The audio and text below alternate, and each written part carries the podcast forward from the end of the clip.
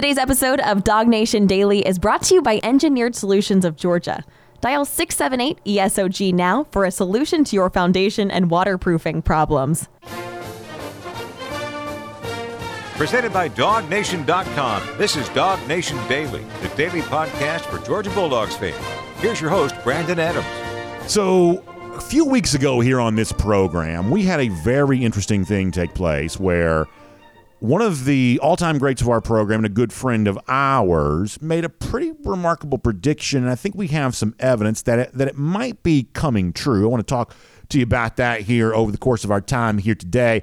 Let me first go back in time a little bit to yesterday on this because one of the things we played for you was Kirby Smart's evaluation of how his pass catchers were working out, about what he had seen from them during that initial scrimmage on Saturday, one of those important corner poles you have to get around for the start of the upcoming season.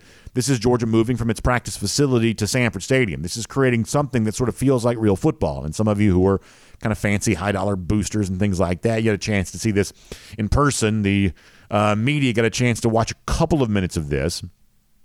But Kirby Smart, when it's all said and done, was good enough to kind of share his perspective about some of what he had seen. And some of what he talked about there was kind of related to some of those pass catching targets. And a name in particular kind of jumped out from what Smart said. I told you on today's show we would talk more about this. So let's get ready to do this. But first, a quick reminder of Kirby Smart from yesterday. Here's Kirby. Dillon Bell made some plays today. Jackson Meeks made some plays today. Um, if you're counting him as young, because nowadays sophomore's not young, sophomore's old. You know, 40% of our team, 35% of our team is freshmen. So, uh, you know, I thought Dillon Bell stepped up and made some plays, and Flashes Oscar made some plays at tight end, counting him as a, you know, receiving weapon. So, those guys continue to do a good job, but we just don't have the depth at receiver. You know, I thought Rosemy did a good job today. AD made a few plays. Um, but we, were, you know, we're going to have to be really good on the perimeter to be explosive. Uh, yeah, we've got good tight ends, but we've got to be good outside to, to complement the tight ends. And we need to get De'Nylon back, and we need to get Dillon Bell rolling to get where we need to get it wide out. So Kirby Smart right there says we need to get Dillon Bell rolling and talked about some of the things that he had done there for Georgia during that scrimmage. And I think that kind of piqued the interest of some of the reporters who were on hand. And for some of us who've been talking about Bell now for a few weeks, I think that got kind of got some curiosity flowing there a little bit too. Well, what exactly is going on with Dillon Bell? This is another guy kind of in line with some of what Georgia's had in recent years of uh, of wide receivers who've come into the program and you know not exactly had robust accolades, and yet in a couple of previous instances, some of those guys who are relatively lowly rated as recruits have gone on to great success for the program. So I think a lot of folks kind of wanted to know, well, tell me a little bit more about what is exactly going on with Dillon Bell. And Smart did go into more detail on that. I want to read you here. This is what uh, Smart said about Dillon Bell uh, going back more on Saturday. He says, well, he's going to work his way through the rotation by necessity, meaning that right now you got De'Nylon Morrissette, who's been a little bit banged up. Obviously, Arian Smith, as we've discussed. He's going to be out for several weeks at least. Uh, Smart says we don't have the depth at that position. It's every year. I don't think that across the country you'll see four senior wideouts. He says, show me where you have four senior wideouts. Show me where you have two seniors and two juniors. Wideouts are very similar to where if they don't get the ball, they're gone. He means they're going to transfer. He says you constantly have new players. If they are really good, they're gone to the draft. That is where one of our juniors is. Everything is cyclical. Right now at wideout, we don't have great depth. We have a couple of injuries. Those young guys are getting, you know, thrust out there and they have to go up. We have done it before we've had productive young wide receivers. And Smart's right. You know, even going back to last year, uh, and that, by the way, was a quote from Kirby Smart from Saturday. Uh, just last year, some of Georgia's most productive wide receivers were relatively young guys. And much like what maybe Dillon Bell could be this year, if this turns out to be a little bit of foreshadowing of success for him during the season, it is unheralded recruits that kind of led the way on that. A.D. Mitchell was one of the stars in the fourth quarter of the national championship game. When he first arrived at Georgia, I don't know that anybody expected him to become the player that he became. However, you remember this, started getting a lot of praise right there during his first spring practice, proved himself to be a reliable target throughout the year, and then had the heroic moment in the national championship game. Ladd McConkey, much the same way when Ladd first arrived here, you know, you didn't necessarily know what to expect from him. He doesn't necessarily look the part, a little shorter than the typical wide receiver might be. But at different points during that 2021 season, this former relatively unheralded recruit had moments of athleticism where you're left to kind of saying, wow, he runs well. He, you know, I'm not the biggest guy in the world, but he can go up high point the football when he needs to. This guy who brings, you know, athleticism to the table. And guys like McConkey and Mitchell clearly last year outperformed their former recruiting ranking. And a guy who joins each and every week here on this show, the, the great former Georgia wide receiver Terrence Edwards, has said that he thinks that Dillon Bell could be the next in line on all of that. And as you know, Edwards' words on this subject carry a lot of weight because he is the only player in Georgia football history to ever get more than a thousand yards receiving in a single season. So Edwards loves his alma mater, watches this position closely, coaches at a high level now, played it at a high level years ago, and on Twitter back during the summer, he kind of said something that got everybody kind of stirred up for a moment because he said he saw in Bell what he had previously said he had seen in McConkey and uh, Mitchell. In fact, let me read this to you. This is Terrence on Twitter saying, I predicted that uh, A.D. Mitchell would be a star last season, and he did become one.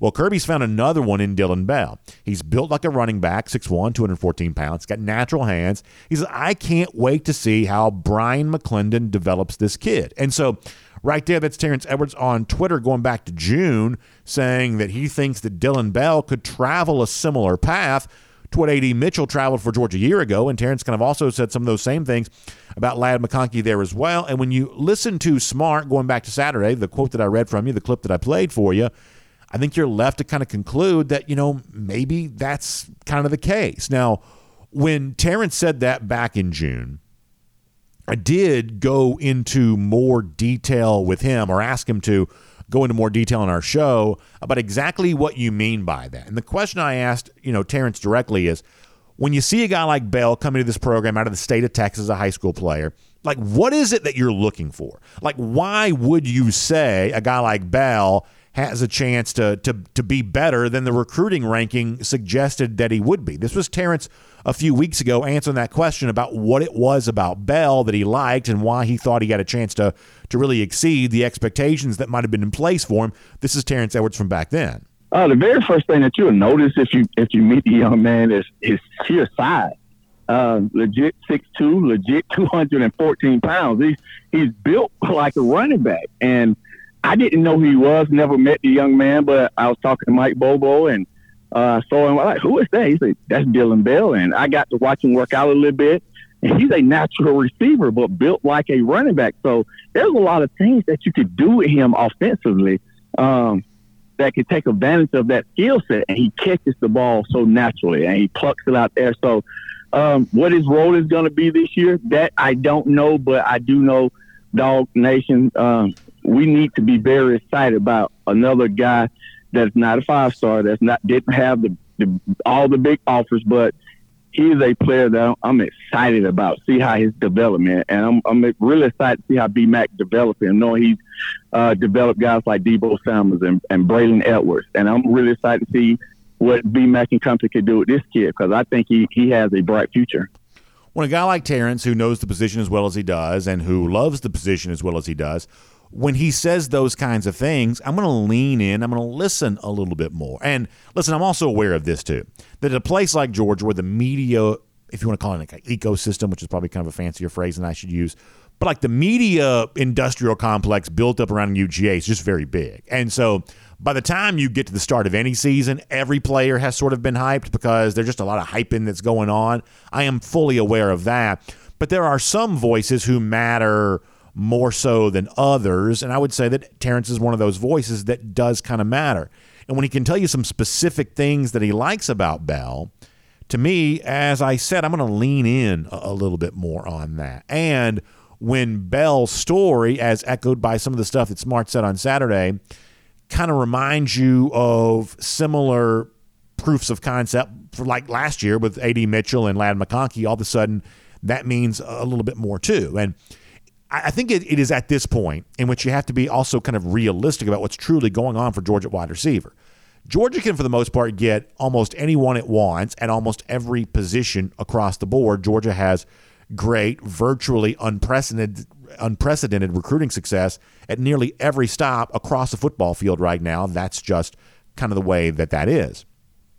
Wide receiver, though, is the one spot where it's a little bit different even different than quarterback. You know, for everything that everybody wants to say about Georgia and kind of, you know, how it throws the ball, passing game, things like that. The truth is, is that in recent years, Georgia's actually recruited the quarterback position really well. It's one of the reasons why there's so many, you know, seemingly talented guys in the room here at the moment. Receiver, though, has been the place where Georgia's maybe had the hardest thing to sell or maybe the most susceptible to negative recruiting. You would just, you know, fully acknowledge that. So that's kind of the truth of the matter here. And yet, your solution to that problem is to succeed with who you have and then when you succeed with who you have, eventually you can also get whoever you want, the same way Georgia does at virtually every other position group. And there's no doubt right now that that's what's going on. There's no there's no question right now that that's what the case is. That this right now is a Georgia team that has gotten as much as anyone could have hoped for out of AD Mitchell. Has gotten as much as anyone could have hoped for out of Ladd McConkey and now maybe trying to do the same thing with Dillon Bell. Now, if you listen closely to Kirby Smart, he's also telling you, hey, be careful assuming too much. Be careful, you know, trying to make this into something that it's not. That some of Dillon Bell's role and what's happening at UGA practice is related to the fact that Georgia just doesn't have huge numbers there right now because of a couple of injuries and and because everybody's a little bit thin at wide receiver. Fully acknowledging all of that, there is a certain aspect of Bell's story that kind of rhymes with what we've heard the last couple of years. And for Georgia, that's trying to unlock its full offensive potential, I do think it's a nice thing to be able to say that Georgia has gotten more out of receivers recently than the recruiting rankings would have suggested was possible. And if it's happened before, no reason to believe it couldn't happen again. Terrence Edwards said a few weeks ago, Dillon Bell may be the next guy. And lo and behold, maybe Terrence is going to turn out to have been right. My name's Brandon Adams, and this is Dog Nation Daily, the daily podcast for Georgia Bulldogs fans. Good morning to you, and thanks for being with us. No matter how you get to us today, live on video, we start 945, first and 15, dognation.com, Dog Nation app. We're 10 a.m. after that, Facebook, YouTube, Twitter, Twitch, Radio Noon, Athens Sports Radio 96 The Ref, podcast, wherever you find them, including the world famous dognation.com. Incredibly happy to have you with us. Also, big thanks to our friends at Engineered Solutions of George for making it all possible. You know, ESOG they can step up and help you in a couple of important ways when it comes to your foundation, your waterproofing issues. That's something to know when you think about our friends at Engineered Solutions of Georgia. They're a solutions based company. What that means is when you've got a problem and if it's waterproofing stuff, that's a big problem. If it's foundation stuff, that's a big problem. When you've got a problem like that, Engineered Solutions of Georgia wants to be your solution to that problem. And if it's a small fix, they want to keep it small for you. They'll tell you to the, car, the hardware store and like buy whatever thing you need to buy. But if it's something more substantial than that, they want to be right there alongside for you on that journey too. And let's face it, they've got a full team of engineers on staff to help you. There's nobody else in our market who can say that for you. That's the kind of resources they bring to the table when it comes to helping you with that water you see creeping into the house where it's not supposed to be, or those cracks in the walls, potentially a sign of a much larger foundation issue. Engineered Solutions of Georgia brings a ton of resources to the table for you to help you with that, including an entire team of engineers ready to do work on maybe the most important thing in your life, your home, because it's the investment, it's the Uh, sort of the emotional connection you have to that. ESOG understands all of that, and they're right there for you. They're also proud partners of UGA. Fun to support those that support the dogs. Longtime friends of ours here on Dog Nation Daily, and I tell you, I just really appreciate those of you who continue to show such generosity to those who help keep us on the air here. Lights turned on, microphones working, and everything else. And we couldn't do it today without our friends at Engineered Solutions of Georgia. So do me a favor, give them a call, 678 ESOG now. Even if you just want to say thanks for being a part of Dog Nation Daily, give them a call. Uh, but more importantly, let them know that you got a foundation issue or some sort of you know wet spot in your garage that you know is probably not a great sign. Let Engineered Solutions of Georgia do what they do for you. So call them 678 ESOG now. That's 678 ESOG now.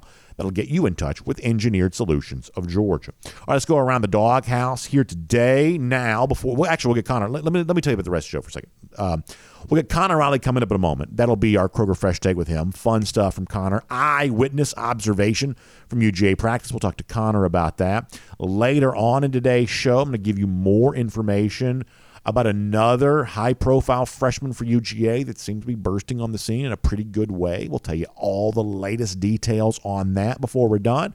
But for now, let's go around the doghouse. It's presented today by our friends at Georgia's own credit union.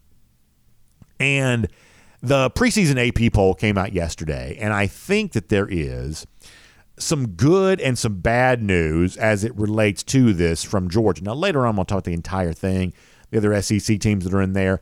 But for a moment, let me just kind of focus in on the top five here for a second. By now, you probably know where Georgia ranks because it's the same place that Georgia's ranked in the official coaches poll that came out the other day, and every one of these sort of way too early polls that's kind of taken place the uh, the last few months. So you're looking at Bama at one, Ohio State at two, Georgia coming in at number three, ahead of Clemson and then Notre Dame. The one interesting thing about the AP poll compared to the coaches poll is while Georgia was number three, slotted behind Ohio State in the coaches poll, they actually got more first place votes from the coaches than Ohio State did. In this particular case, Ohio State got slightly more first place votes than Georgia did. So, top three the exact same. The number of first place votes going to the Buckeyes and the Dogs, slightly different here on this but that's your top five. You pretty well could have filled that out yourself prior to even knowing it. It's been fairly obvious what this is going to be. And I think for Georgia here, and you can take that down now if you want to. I think for Georgia here, there is probably some good news related to this and probably some bad news related to the preseason AP poll that was released yesterday. Here's the good news the arch nemesis for the Dogs, Alabama, at preseason number one that's actually in recent years not necessarily been that great of a place to be.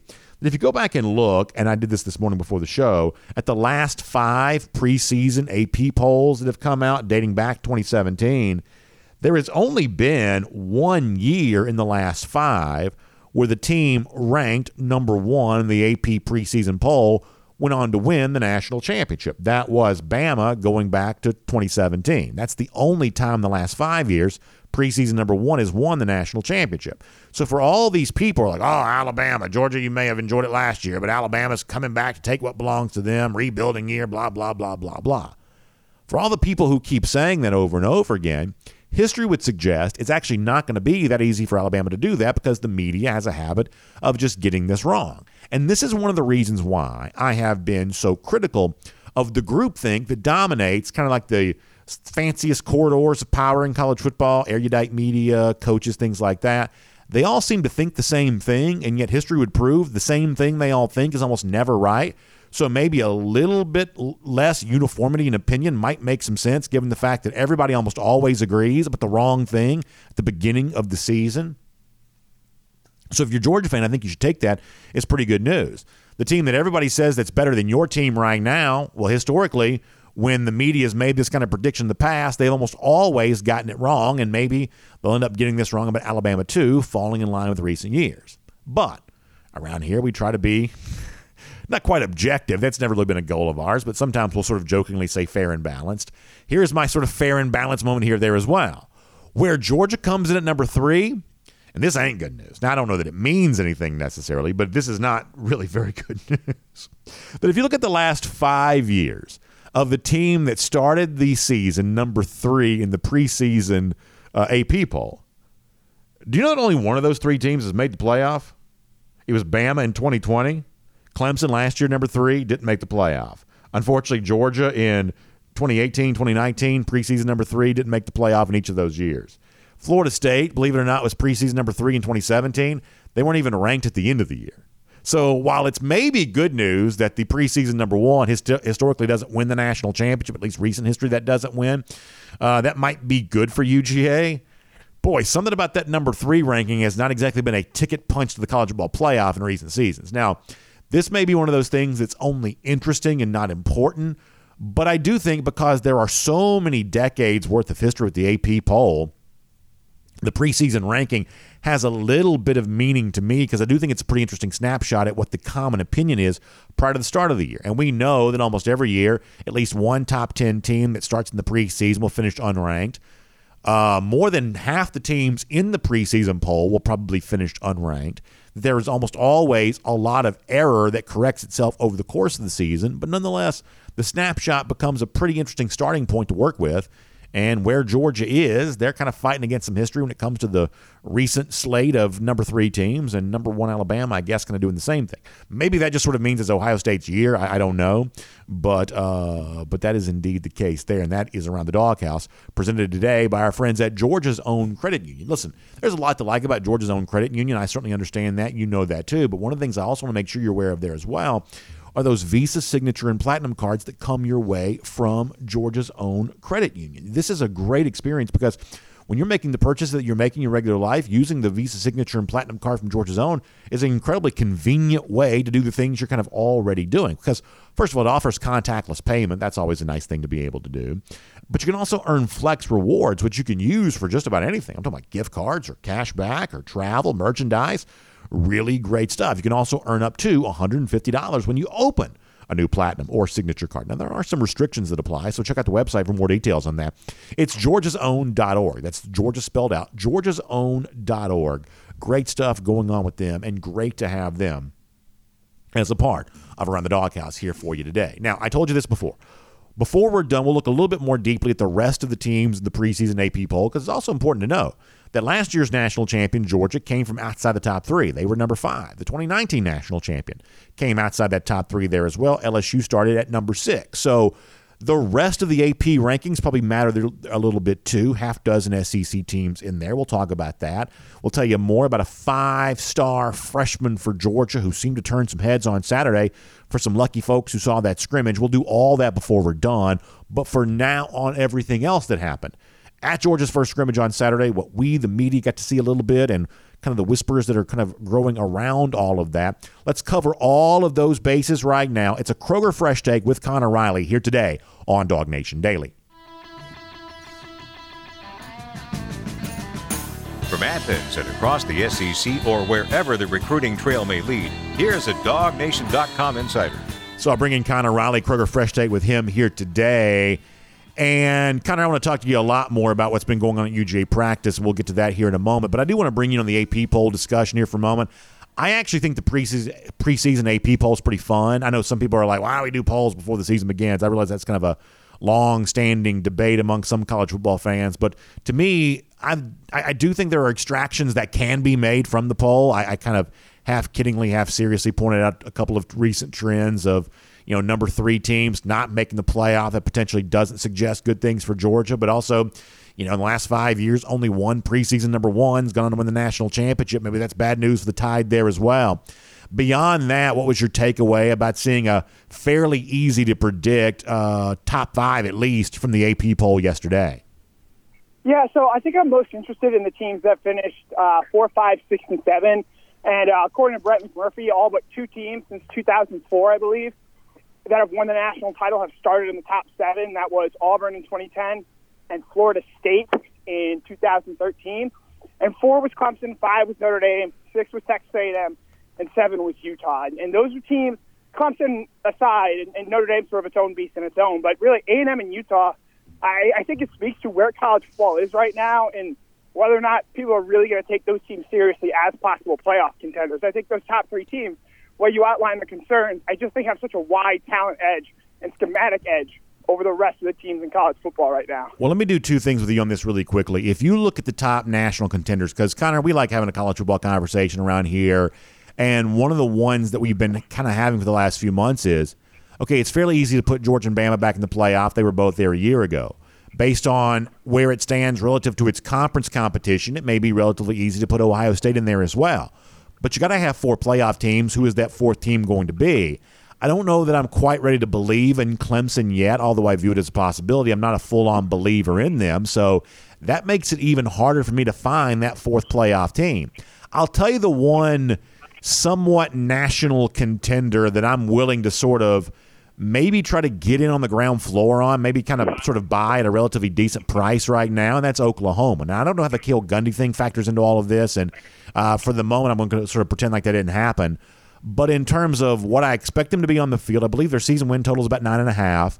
Um, I could see them being better than some people think they're going to be. And if you're looking for one of those teams kind of outside the top three that could make some noise, to me, Oklahoma is is maybe the one somewhat national contender who I might give a second look to there on that. Do you agree with that, or do you have a different team in mind?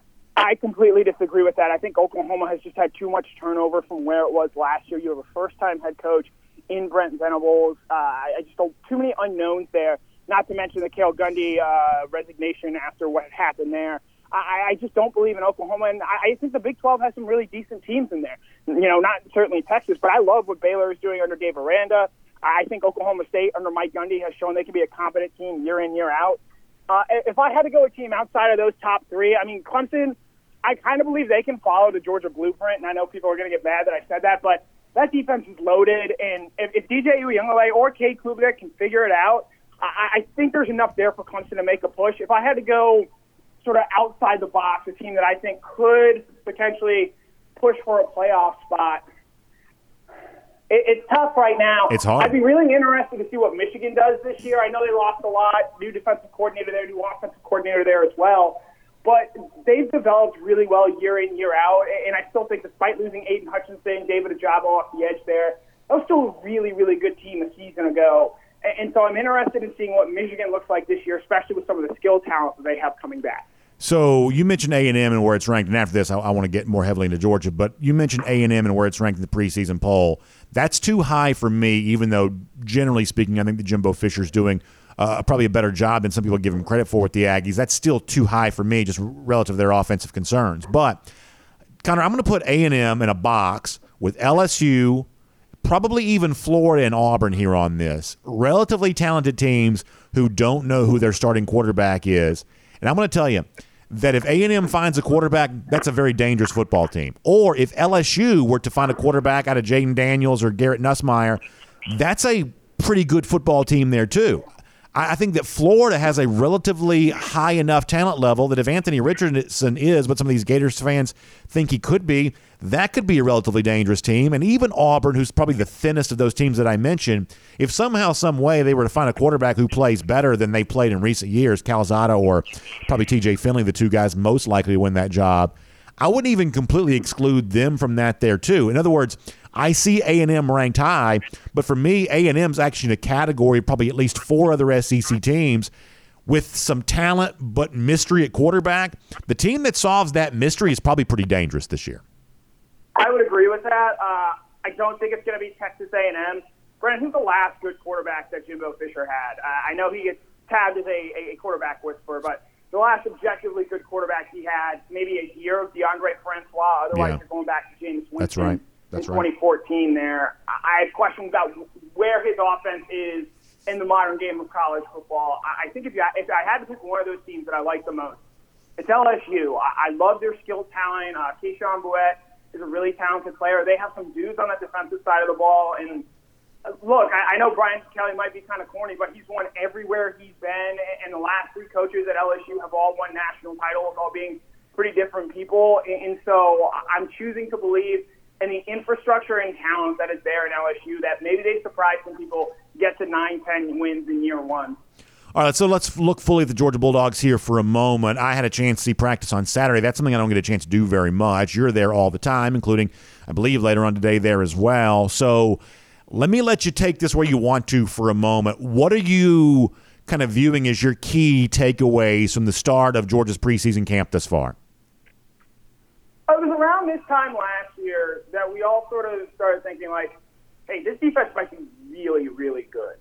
Uh, you know, they brought back a lot of talent. The words we were hearing from Kirby Smart seem to indicate that this team was ahead of where defenses had been for Georgia in the past, even though Georgia had fielded some top 10 defenses in the past. I think this offense this year might be really, really, really good. Uh, they have the weapons. They have an established quarterback in Stetson Bennett who appears to have been making strides. Kenny McIntosh emerging, I think, is one of the sneaky big stories of this fall. We sort of we've talked about it here, whether it's going to be a rotation of backs or one-two punch. It really seems like Kenny McIntosh has established himself, and I think that only furthers what we believe this offensive line is going to be, or this offense is going to be. Leading into my next point on the offensive line, uh, you know, I do think if Tate Ratledge heals from turf toe, uh, who, they're going to have bigger guards this year between Devin Willock, Tate Ratledge, and Xavier Truss there. I think that's going to make for a more physical offensive line. And, and even without Arian Smith, I love what they have at the wide receiver position, provided those guys stay healthy. And then, of course, to top it all off, I don't think we appreciate fully because we'll talk about stats and whether he lived up to what he did last year. Like Brock, Brock Bowers is just a really great football player, and seeing him out there until you see him play in person, I don't think you gain the full appreciation for just how effortless he makes the game of football look. And so when you combine all of that together, I think that Georgia's going to have a really special offense this year. Kirby Smart does not use the word great very frequently, and he described Kenny McIntosh Saturday as having a great camp. Actually, when talking about McIntosh, he used the word great three times, but it's specifically on the notion of uh, McIntosh having a great camp. Connor, that's the kind of compliment that coming from Smart sort of means something that that he doesn't just like, you know, the player, he likes the way in which the player is going about his business. And that probably was one of the bigger takeaways from me from Saturday. In fact, I started the show Monday by talking about it because all of a sudden now I've got McIntosh on my really short list of players I'm probably most excited about seeing this fall. The buzz around McIntosh kind of puts him in that category. And that's not to disrespect Kendall Milton because I think Kendall Milton, when healthy, is a really good player too. But based on what was said on Saturday about McIntosh and the kind of things we're also kind of hearing there as well, Connor, as a fan of this team, which I am, I'm really excited about seeing him. Yeah, and you know, I don't know if you played the sound from Todd Monken when he was talking about Kenny, but he brought up a name that I think is a pretty interesting comparison in terms of what they'd be able to do. He compared Kenny McIntosh to DeAndre Swift, mm. and, and I think that that comparison is really interesting to me because you look at the way Swift was used in 2019, or even in 2018 when he was splitting time with Elijah Holyfield. He was a really productive, game-breaking player there, and maybe they leaned on him a little too much in that 2019 season didn't have a second running back developed or ready to sort of ease his workload there. But if you're telling me that Kenny McIntosh plays like 2018 DeAndre Swift for this team, that takes this offense to another level to where, you know, I, I, I get Ohio State, the skill players they have. Alabama has Bryce Young there might not be an offense better in college football if Kenny McIntosh is playing at that level that DeAndre Swift did, say, back in 2018. That's fun to think about. It really is. All right, let me do two more things about what's happening right now. One of these is bad, one of these is good. Let me start with the bad thing. So, yesterday I had John Stinch come on the show, and like sometimes I ask questions in the hope that I'll get the answer that I'm looking for, just to be completely honest with you. And I asked John about the Tate Ratledge thing. Obviously, Ratledge held out on Saturday for what was described as a turf toe, and I asked John – hey, how much would you be concerned about this? Now, my hope is because I think that pound for pound, Ratledge may actually be Georgia's best offensive lineman when healthy. At least he has a chance to be. Um, but my my my hope was John's gonna be like, ah, it's not a big deal. It's August or whatever. You know, he's gonna be fine. But that's not exactly what John said, though, uh, Connor. He said, no, I, you know, just given the history, different kind of injury as described, but different, you know, but just given the history, big man with a foot, that that he would be pretty concerned about about that. And I guess now that John says he's concerned, now I'm concerned too, because I do think even a national championship year, Georgia really missed Ratledge last season. What do you make of that? And I guess you can use that to talk about the offensive line in total if you want to. But um, I didn't get the news I was looking for yesterday when it comes to a guy who's played the offensive line position at a high level on the subject of Ratledge and his current injury. So I think I'm uniquely qualified to talk about this because when I was a junior in high school, I had turf toe in both of my feet. Oh wow! And it, it, it is just really you can't play through it because especially when you're an offensive lineman your feet are getting stepped on every play. You're pushing off with the front of your feet, and it's just putting more and more pressure on that toe. And the only way it heals is just by resting it not doing anything. And I, and I think that's pretty clearly what Georgia was doing on Saturday with Tate Ratledge. And I agree with you. His presence was certainly missed last year on the offensive line. And, you know, you think back, you know, he's obviously a big man, 6'6", 325 pounds you think back to like some NBA players who they just developed chronic foot problems, and, and it really derailed their career. Uh, Bill Walton, Yao Ming sort of come to mind there. And obviously, Tate's not that tall, but when you start adding up multiple foot injuries, and I'll consider turf toe to be a foot injury in addition to a Lisfranc, even though Kirby Smart says they are not related, when you keep having injuries to your feet, it, it, it just raises red flags, as I think John points out there, especially when you are of that size, you're pushing off, your feet are getting stepped on all the time. And, so I do think that Georgia is right to be cautious with him.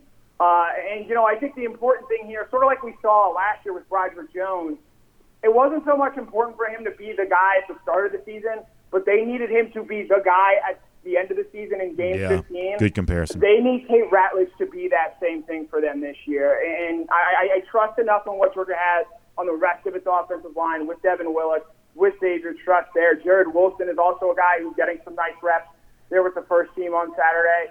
Uh, you know, they may not necessarily need Tate Ratledge game one, game three at South Carolina, uh, game eight against Florida, but game 13 against Alabama in the SEC championship game, game 14 against Ohio State or whoever that might be in the playoffs, that's really when they need Tate Ratledge. So I do think Georgia is wise here to be cautious with the way they use Tate Ratledge and, and not put too much mileage on his feet because he, as I think you and I both agree, is that special of a player. All right, so now I'm depressed. Uh, so I got to switch something happy because uh, while I think that your overall assessment's right, that the late portion of the season really matters for him, you know, you certainly didn't do anything to make me feel any better about an injury situation I was already pretty concerned about. So let me switch to a much happier topic here, which is, and this is not going to get attention on the SEC network. This is not a Paul Finebaum topic, but I do think it's important for Georgia, and it's slightly in the weeds here a little bit. But you and I both have talked before about pretty quietly. Derion Kendrick had a very good year for Georgia a year ago, and replacing him is is maybe one of those untold stories for Georgia, pretty important this year. Connor, I came away from Saturday, and I believe it was in an answer to a question you may have asked. I came away on Saturday thinking that Kirby Smart likes his cornerback situation obvious, uh, I should say opposite of Kelee Ringo. It may not be obvious yet as to whether it's going to be Kamari Lassiter, Nyland Green, or whoever else. But I got the sense that Kirby is feeling pretty good about that cornerback spot, and that makes me, as a Georgia fan, feel pretty good too. Did you get the same read on that? Yeah, and I even go a step further. You know, they like where Nyland Green is at. He's made some significant strides from from what for with him was a pretty down freshman year. But I came away. Kamari Lassiter is going to be stop, starting opposite Kelee Ringo against Oregon, and, and I've sort of been fishing around this for a while, even dating back to the spring, trying to get some decent intel on, on Lassiter, and we finally sort of got it on Saturday. This is a guy who, you know, ironically enough, of the of the scholarship cornerback in Georgia's room, he was the lowest rated recruit, the number 248 recruit. It speaks to the talent they have there in that room. And he's just come in from the second he arrived here last summer, just busted his tail and gotten better in each and every practice. It is not a coincidence to me that this guy has been outstanding in both fall camps. I think that shows what kind of a worker he is. You heard Kirby Smart mention he is maybe perhaps the most physical tackling corner they have on the team. He made some nice plays in coverage on Adonai Mitchell, we have been told. And so I think he is slowly piercing and putting it all together. And when you add in Nyland Green there and Kelee Ringo, Uh, they like what they have in terms of that top end depth. Now they're going to have to develop guys behind them because you know injuries are obviously going to happen to this team over the course of the season. And so how they develop the back end of that cornerback room is really going to shore up things there. But you know, for a question that was a concern at some point during this offseason, I think if you sort of elaborated there beforehand, I think I think Georgia feels pretty good about where it is at the quarterback spot right now, as we are less than three weeks out from the first game of the season. All right, I've got a quick final question for you. Let me remind folks before that it's our Kroger Fresh Take with Connor Riley here on Dog Nation Daily here today, and of course Kroger's always got great things for you. And I want to make you know about the great Kroger Chef Junior event taking place right now.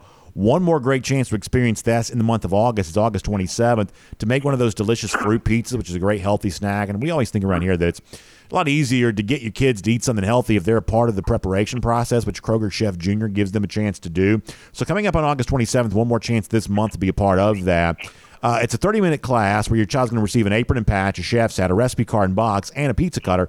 It's just $7 per child to be a part of that. Make a fruit pizza here this uh, month, coming up on August 27th. So if you want to learn more about this, check out KrogerChefJr.com. It's Kroger Chef Jr., the word junior spelled out J U N I O R. KrogerChefJr.com for more on that.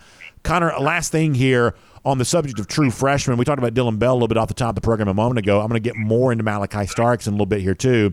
Is there anything less surprising than Starks, who kind of always had the athletic look and the interview styling of a team captain, that he's having a good camp? That seems to me a fairly easy thing to predict, and it seems like that's kind of coming together here a little bit. But beyond Bell and Starks, what else do you see happening with these true freshmen here at the moment?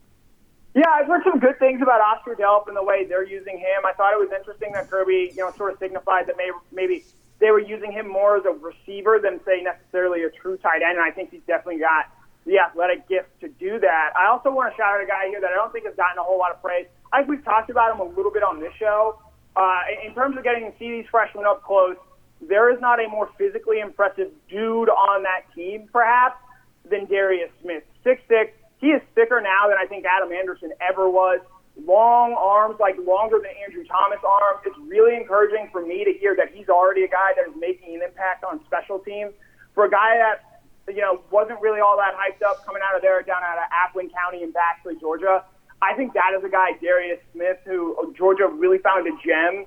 And, you know, we, we'll talk a lot about Marvin Jones Jr. in the future there, CJ Madden as well. But I'm really, really interested in how Darris Smith goes on to develop during his Georgia career because it looks like he's got every single tool in the toolbox. Connor, that is great stuff. I certainly appreciate your time, and we'll look forward to reading a lot from you at dognation.com. I know it's a busy day today around Athens. More news and details coming out, so we'll follow that. Maybe we'll get some more info on the Ratledge injury at some point in time there as well, because that's certainly one that matters to me, in addition to a couple of other things we're also following there on the injury front. That's one worth, I think, paying close attention to. So we appreciate your time. We'll look forward to hearing more from you here on our show again next week as well. Yep, tune in to watch BA. Uh, call some high school games. Two games tonight. Check them out. All right, thanks a lot, Connor. Appreciate that. Let's take a look around the rest of the league. This is SEC Through. So, just to correct the record for a moment, uh, the Corky Kell Classic actually begins on Wednesday. I appreciate Connor's support of what we're doing there, but we'll actually kick that off for the first time on Wednesday. So, uh, looking forward to doing that there then. You can maybe bring the music down just a tiny, slight little bit if at all possible. But uh, we're looking forward to doing that on Wednesday from Johns Creek High School. A great doubleheader worth of games. Three games in Rome on Friday. Those are going to be outstanding. And then obviously inside Mercedes Benz Stadium on Saturday. Actually, I get to call a game with Jeff Sentell, something I don't get to do a ton of. Of course, I love working with Rusty Mansell on a regular basis. But coming up on Saturday, I'll call a game with our buddy Jeff Sentell. So we'll have a little Dog Nation flair to the uh, Brookwood Norcross game, which is going to be a great game, part of a quadruple header of games inside Mercedes Benz Stadium on Saturday. So we're really looking forward to all of that. All right, so let's get ready to go cruising around the SEC courtesy of Royal Caribbean. Let's get you ready to go on a Royal Caribbean cruise vacation. Great time to do that. I'm talking. I'm talking about like late summer here. Are you thinking about some of those fall type trips? Uh, I tell you, beautiful to be in the Caribbean that time of year and I hope you'll think about doing that. I've got a couple coming up. One very late 2022, to about you know probably December 2022 going to be on a short cruise, and then looking forward to a week long cruise in February of 2023. So I've got some great stuff going on for myself. Couple of different Royal Caribbean cruise vacations booked up and ready to go. And to me, half the fun is having it to look forward to. Like I obviously love being on the cruise, but I love the weeks and months worth of anticipation. It's one of the reasons why a lot of people kind of reach out to me sometimes. Hey, like I had, you know, guy reach out the other day. Hey, BA, where can I watch the Georgia Oregon game? I'm going to be uh, I'm going to be on the ship, uh, you know, coming up the Georgia Oregon game. Where can I watch the game? And I like to sort of give recommendations related to some of those kinds of things, just because I like studying up on the ships and kind of reading about which one I'm going to be on, or maybe which one I want to be on next. I just really enjoy doing that. And uh, I want to invite you to do the same thing. Get your Royal Caribbean Cruise vacation planned, and maybe don't fly blind on this, but get some help with our friends at the Cruise and Vacation Authority. A great travel agent does a great job of helping you know which Royal Caribbean Cruise vacation is right for you. So that's what the uh, Cruise and Vacation Authority can do. So you can find them online, tcava.com. That's tcava.com. You can also give them a call, 770 952 8300. That's 770 952 8300. So make sure you check them out today. All right, let's go cruise around the SEC here with Royal Caribbean. I want to talk about the preseason AP poll just for a moment. I know that Connor Riley made a great point, and I don't mean to belabor this, but the music still seems loud to me, but uh, I, I, don't know what's going on there on that. Uh, so let's uh, just kind of dive into this.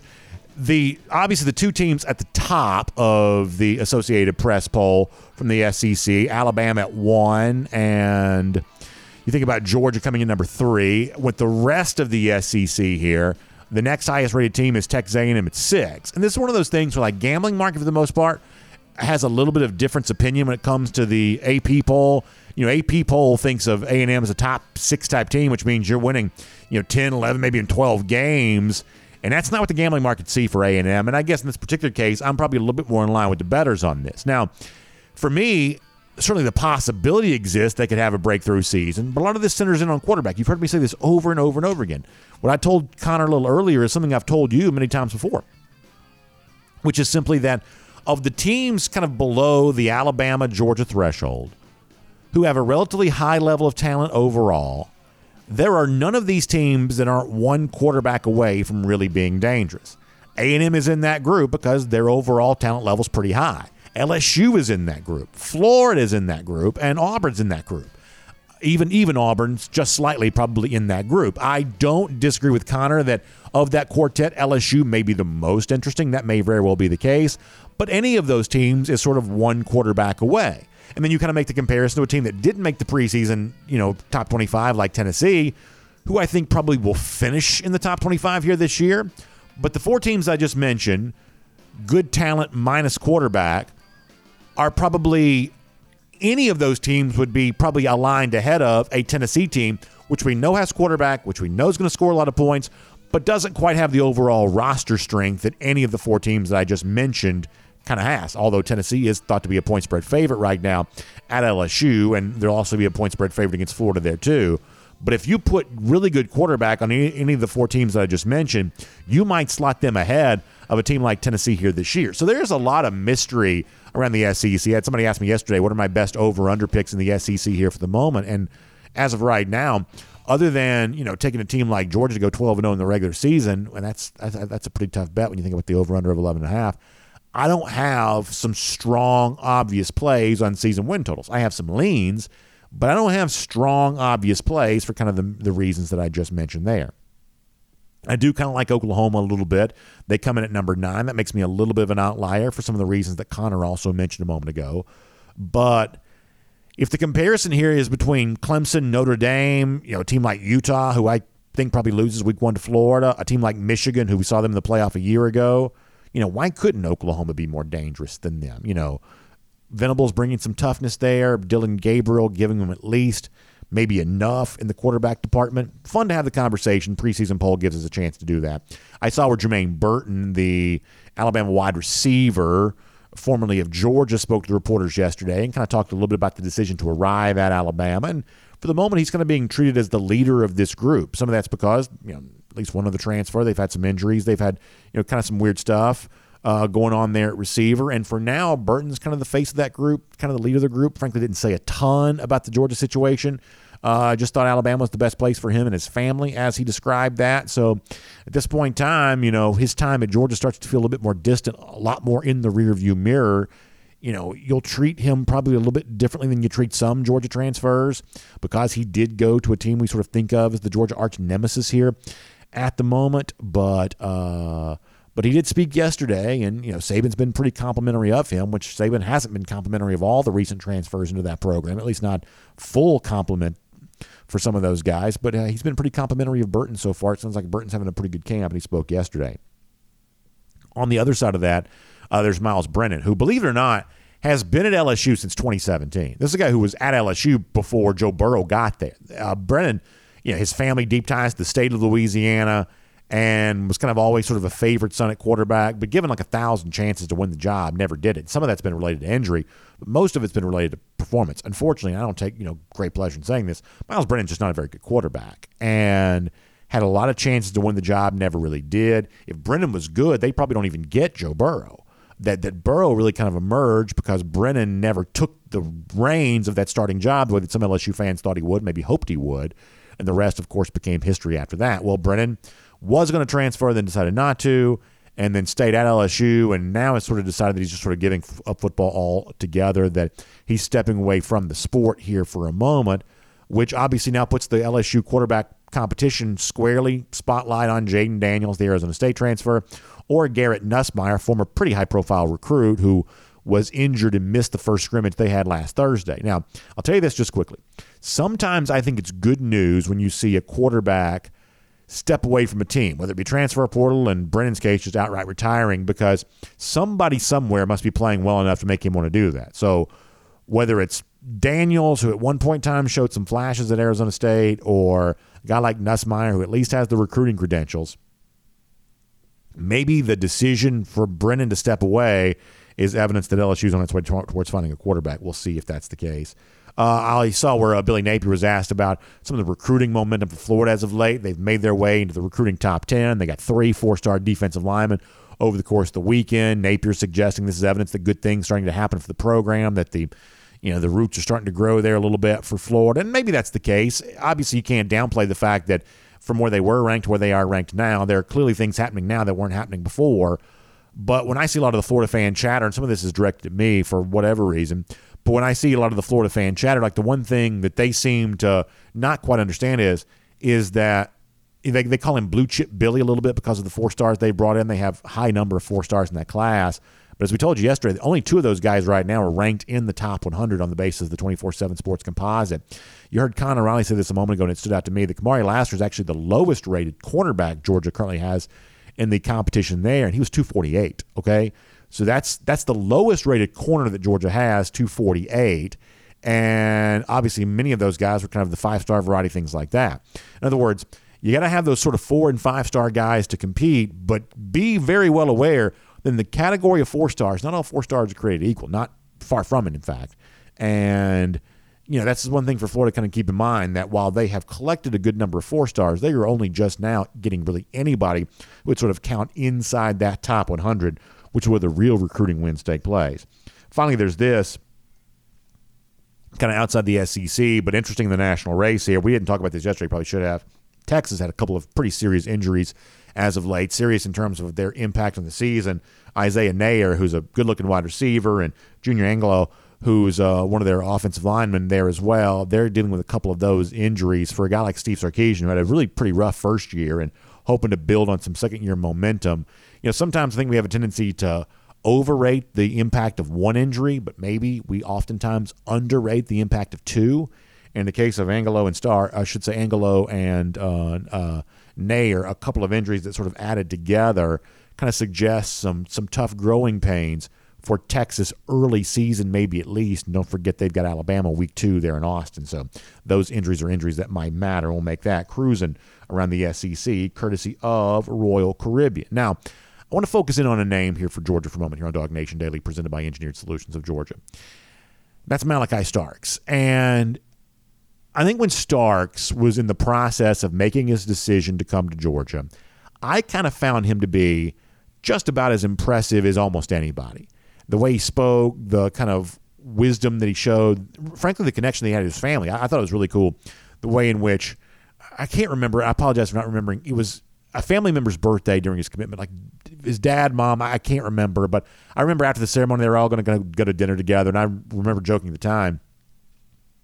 I hope when my son and daughter are seniors in high school, they're wanting to have dinner with me and do those kinds of things. I hope that my family, I think we will be, but I hope my family's as close when they're teenagers as Stark seemed to be with his family. There's just something kind of cool about a young man like that that's enjoying hanging out with his family and everything that he said was like really thoughtful. I thought Jalen Walker was a lot like that in that same class, but you know, not surprising necessarily that that Starks is starting to have his moment there at Georgia and something that he said while a recruit after he chose the dogs about why he was drawn towards UGA, something that he said then kind of matters even more to me now. Let me let you go back and hear Starks when he was a recruit, but the decision to choose UGA. This is Malachi from way back then. I didn't feel like another recruit. Not saying that I did with Alabama Clemson, but Georgia made me feel like they actually wanted me, not that I was just some other five-star player who was just getting a jersey number. And that meant a lot to me. That was huge. And just to having that connection with all the coaches, because it's different when you just have one connection with one coach, but when you have connection with all the coaches, um, the whole coaching staff, is it's great. So Stark's there saying that hey, listen, you know, they treat me like I was not just another five star, just another sort of trophy to put on the wall in recruiting. And it's easy to understand kind of how that could feel true, right? I mean, Kirby's a great recruiter across the board, but when it comes to those defensive backs in particular, great safeties in particular, that's something that matters to Smart. Now, a guy like Will Muschamp working with those safeties at Georgia, co defensive coordinator, former head coach at a couple different spots.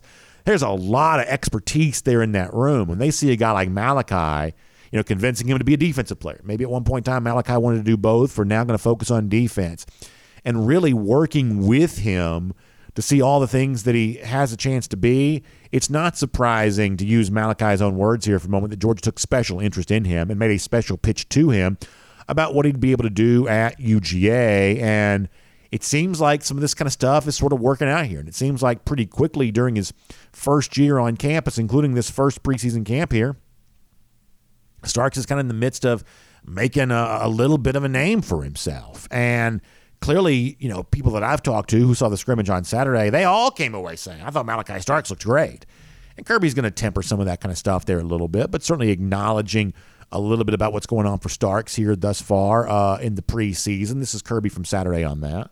Malachi's doing a good job, as are our freshman DBs. I think our freshman DBs are going to be good football players. That doesn't mean I'm saying they're going to go out there and start, but our freshman DBs are, are going to help us. All those guys have shown a sign of – man, he's going to be okay. He's going to be able to help us. He's going to be a good player. You know, Eric Stokes didn't do a lot his freshman year.